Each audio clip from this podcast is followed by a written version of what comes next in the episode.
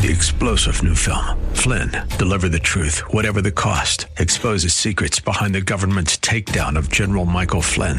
Flynn knew what the intel world had been up to. He ordered the first audit of the use of contractors. This set off alarm bells. He told the truth. He was the most dangerous person for Donald Trump to hire. They had to get rid of Flynn. Flynn, deliver the truth, whatever the cost. Available now. Watch it today. Go to salemnow.com. Salemnow.com. What unity should look like. That is coming up today on this edition of Abounding Grace with Pastor Gary Wagner.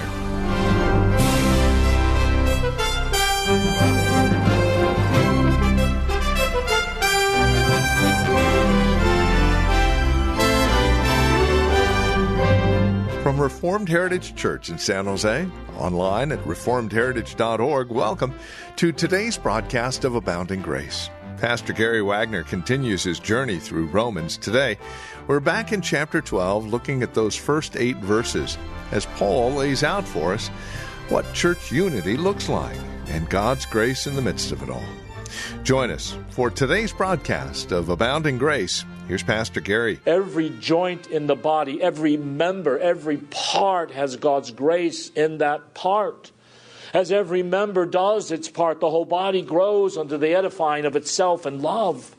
In other words, there is unity. So, as we are transformed, verse 2 of Romans 12, as we are renewed, as we learn God's perfect will and understand that the center of that will is God's grace to us in Jesus, we grow. God gives us gifts, and the whole body increases so we can glorify God and enjoy His grace. Now, that kind of unity, I realize, seems like a pipe dream today because in the West, the disunity, the fragmentation is pandemic. And there is nothing on the horizon that seems like it can change that. Nothing that we can see, at least. But the cause of our disunity can be easily diagnosed. Not so easily remedied, but very easily diagnosed. And it is found here in these verses in Romans chapter 12. So I'm going to give you in the remainder of this sermon a few remedies for this and a few things you need to think about as you pray our Savior's prayer in John 17 that the church may be one. As we talk in the next few weeks about oneness, we're supposed to have in the body and the gifts God has given to the whole body, please remember first that what is left of Western Christianity needs to be preached fearlessly to the, the new birth, regeneration, transformation by the power of God. It is not desiring to have one's problems fixed that makes one a Christian. It's not saying Jesus periodically that makes one a Christian. It's not programs and altar calls and doing religious things that makes one a Christian. God makes Christians, and He makes Christians by giving them what Scripture speaks of as the new birth. It is pointless to write books as Billy Graham did years ago on how to be born again.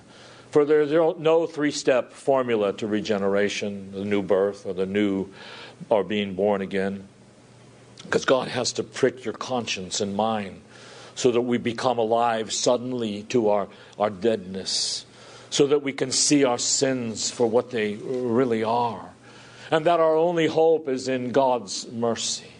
He must show Jesus Christ as the only Savior of sinners to our hearts, so we desire Him and run to Him as our only righteousness, our only cleansing, and our only life of holiness and joy.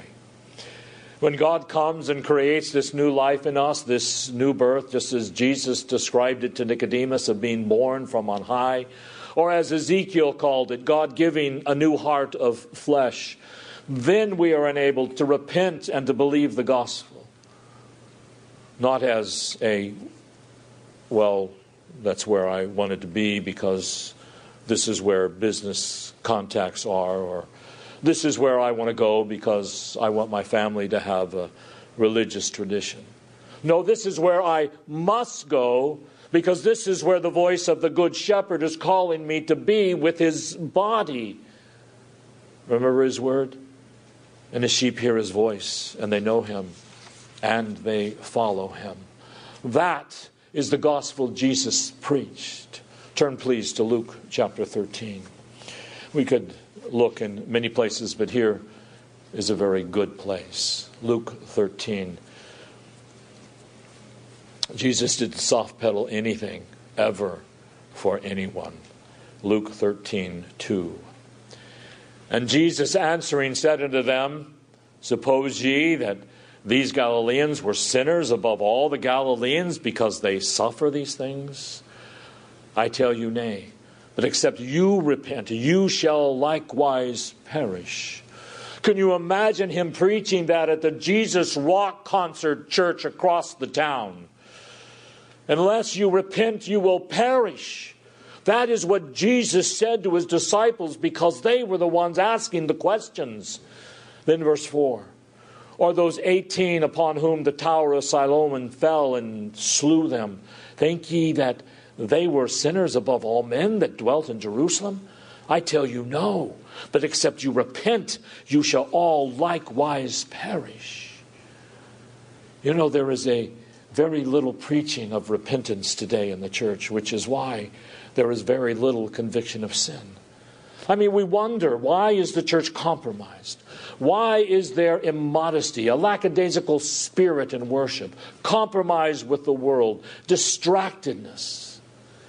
It is because there is no hunger and ardent desire for the Word of God. Why is this? Because there's no preaching of repentance, or very little. There's no true confrontation. This is because that hellish belief has permeated the church that we are all basically okay. You shall be as gods, we're told. All you need is a little bit of cleaning up around the edges and a little religious therapy, and you'll be okay. You know, sinners do not repent and turn to Jesus and love Jesus and seek the transformation in Romans 12 2 and a renewal, and therefore, then the love and the unity and the gifts follow. They don't seek these things and turn to Jesus under the feminized preaching we hear today, the therapy. It just doesn't happen. We don't learn how foul we are and that we need cleansing, but it's something we must have. And that our only hope is to be cleansed by the blood of the Lamb. And if I don't have Him, oh, I will most certainly perish. But when the truth about God is proclaimed and we feel uncomfortable for His majesty, uncomfortable, we will languish in our faith.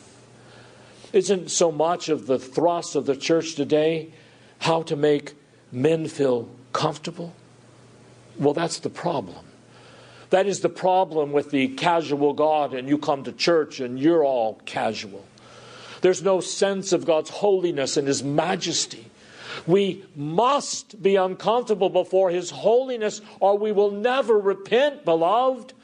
We must feel wait a minute, there is a better way than the way I'm living now, because there is God's way. I want to be transformed by that. He offers grace to me so that I can be transformed.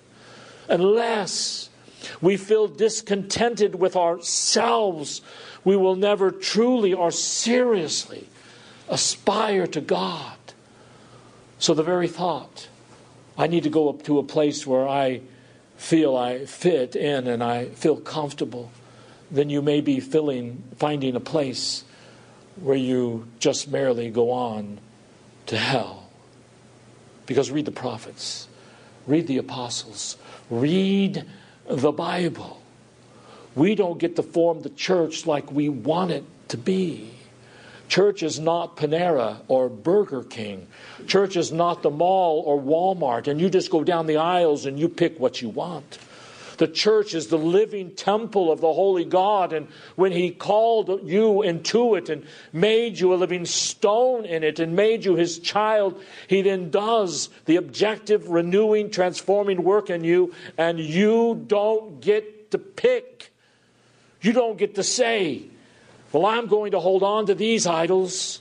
I'm going to take this little hell of mine with me into heaven. You don't get to do that because God saves and He shatters your idols, brings you to conviction, and tells us that we need to repent. And when we are broken through the preaching and we see our hopeless condition, we might say, Oh, that's not very fun. I come to the church to be uplifted. I come to church to feel good about things. I come to church because I need a jolt in my emotional state for the week. Well, you only get that in one place when you see the loveliness of Christ and you realize, I must have this Savior. And you're not clinging to Jesus when you say, I'm basically okay. Ah, after all, I'm not drowning like Peter. I'm mostly okay. I just needed to come here to be made to feel better about my circumstances. I just needed to come to feel better about myself. Instead of saying, I need a Savior to save me from the wrath of God against my sins. That is when men flock to Christ. Men flock to Christ not when they are basically told that they're okay, but when they are honestly told they are not and that they need a Savior. That is what we need to preach. What we all need to be preached to. Now, you may ask, okay, so we preach this supernatural new birth that God saves sinners.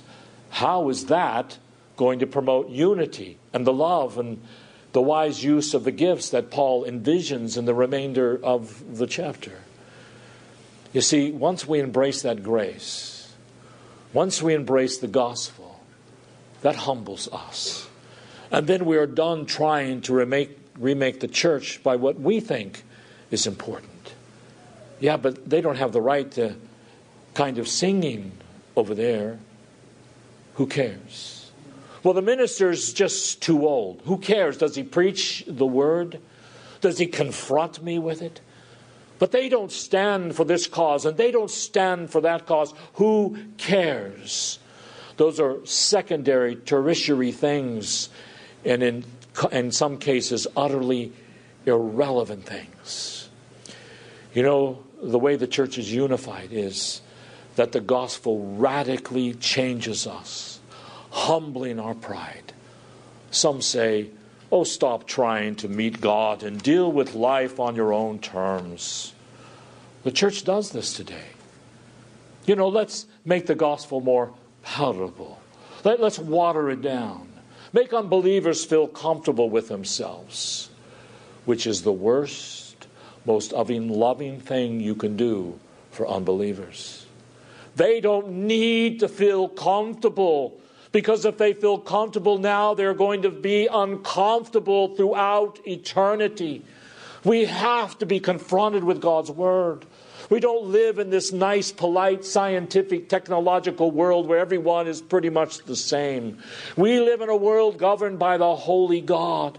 And if I'm not uncomfortable and repent and believe the gospel now, I'm going to perish forever. That is the reality, my friends. Everything else is just footnotes.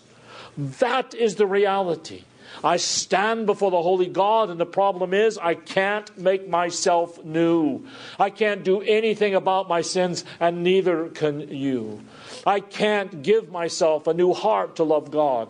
I can't, I can't rid me, myself of my idols like Rachel in the tent from sitting on them and holding fast to them.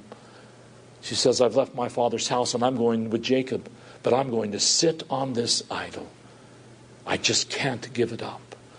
No, when we believe on Him, He begins to transform us and renew us, Romans 12, 2. And that leads to, to the very humility, verse 3, that leads us to esteem others as better than ourselves and to think soberly about ourselves and what God has shown us and the gifts that He has given us and then to practice the humility and the love and the giving that promotes Christian unity within the body of Christ.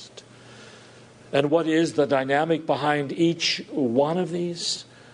It is a new heart with God's word written upon it. And God does this work. How can we know He has done it in me? I can't tell you. that if you do these three things, you'll leave here today born again. But I can tell you how you can know that you are born again. God's Word becomes precious to us. Why? Because that is our new nature. We want to breathe, right? So we struggle with oxygen. Why? Because we have to have it. When God gives a new heart and writes His word upon that heart, God's word is more precious than life itself.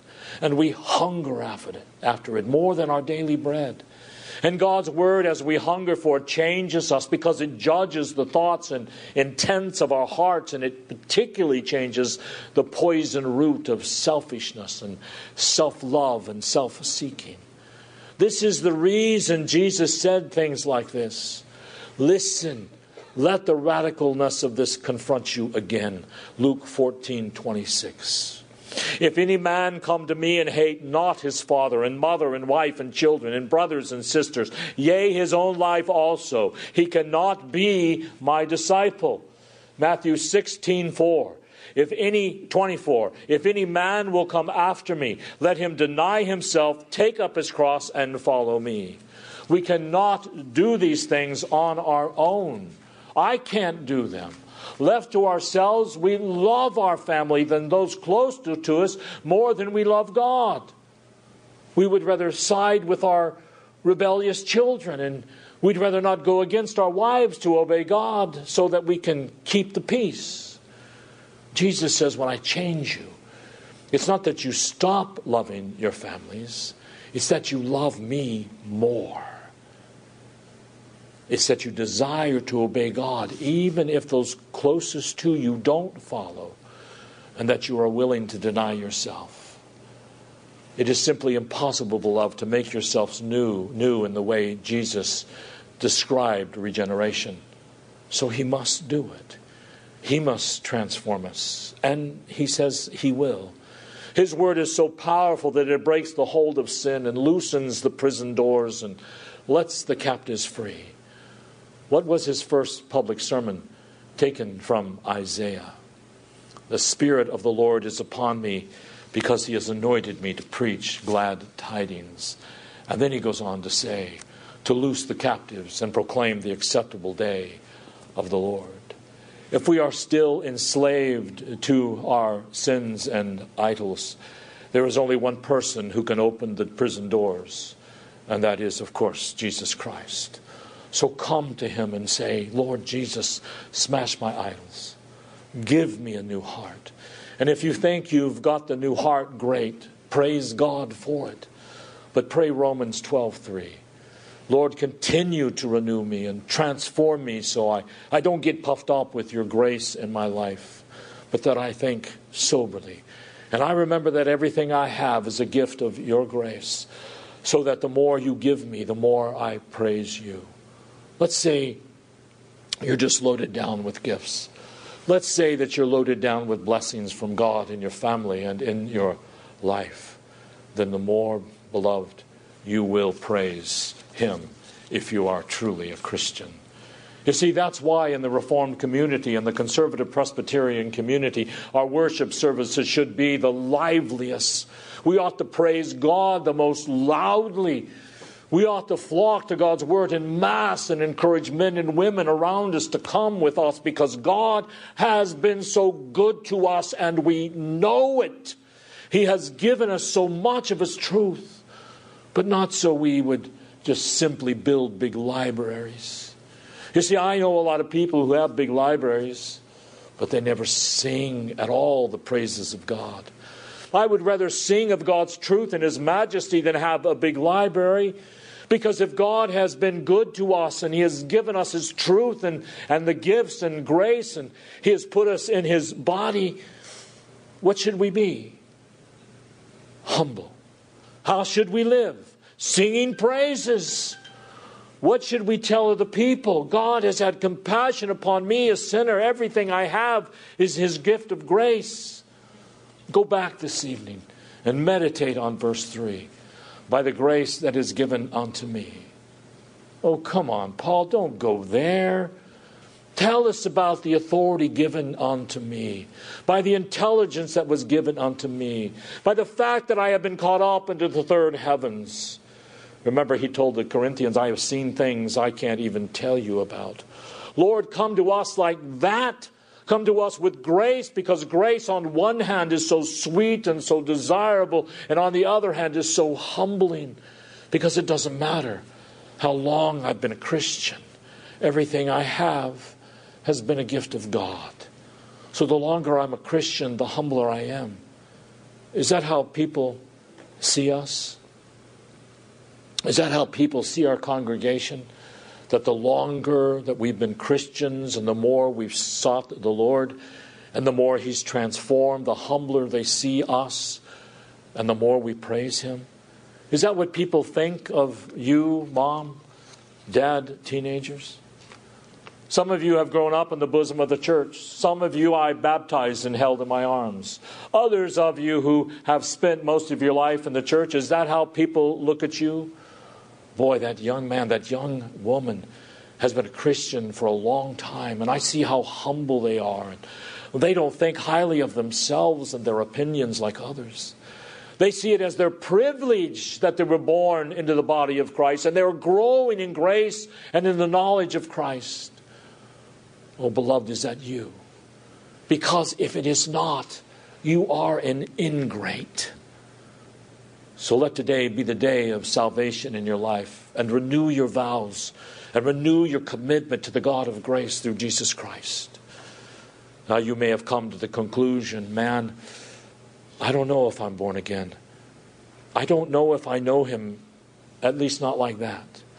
I know he sanctifies his children and I know everything I have is a gift of God's grace, and that we grow over time in our faith, some slower than others. But I've never really repented, and I'm holding on to my idols, preacher. Then let today be the day of your salvation. Hear the voice of Jesus Christ say to you, I am the Savior. There is no other name under heaven given among men whereby you must be saved. Repent and come to me, and He will heal you, and He will save you and He will loose the chains that are binding you to the world, to self, to lust, to pride, to gossip. And worse, slave master, there is me. I want to do what I want to do. Jesus can break that and say, Come out into the free air. Come out into the light. See yourself as a sinner. See my cross. See, there it is. I died. I paid for all of your sins. Look at me. I'm at the right hand of God. I've been raised from the dead. The penalty for you has been paid. The debt has been satisfied. Look to me today. That is what he says to us all today. I am the Savior and there is no other. The living God says to us, I am the one who blots out all your sins. Do you want to have your, your sins blotted out? Come to the living God. Confess Jesus Christ as your only righteousness. That He is the Lord Jesus because He saves His people from their sins. And don't delay. Because make no mistake, God is sifting even today the false from the true, the Jesus rocks from the true humble church of God. He is sifting. What are you going to build on?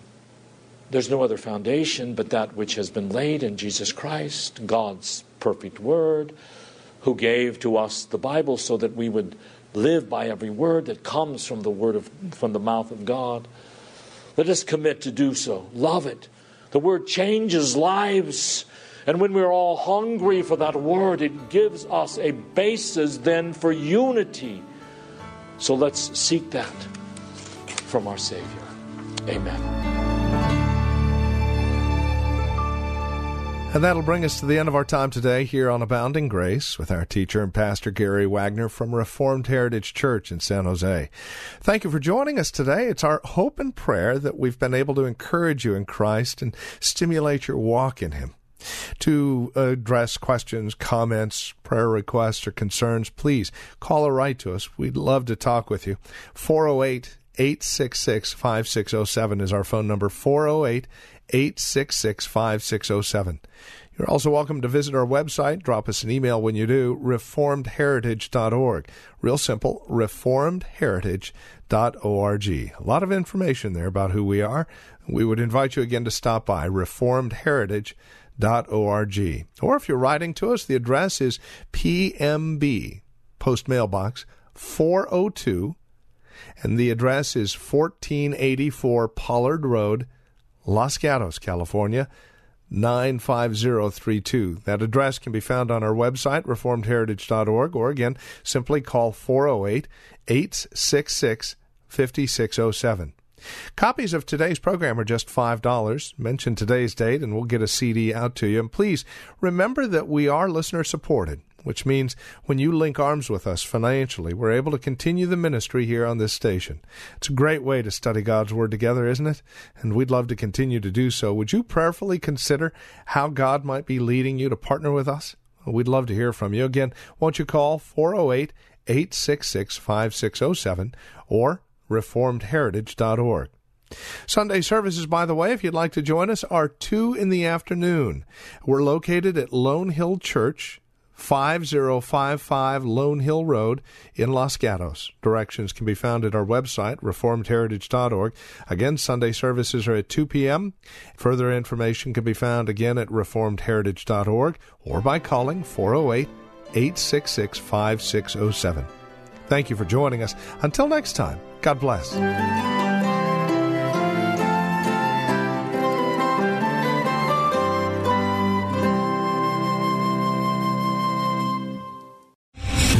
Star general Michael J. Flynn, head of the Pentagon Intelligence Agency, knew all the government's dirty secrets. He was one of the most respected generals in the military. Flynn knew what the intel world had been up to, he understood its funding. He ordered the first audit of the use of contractors. This set off alarm bells.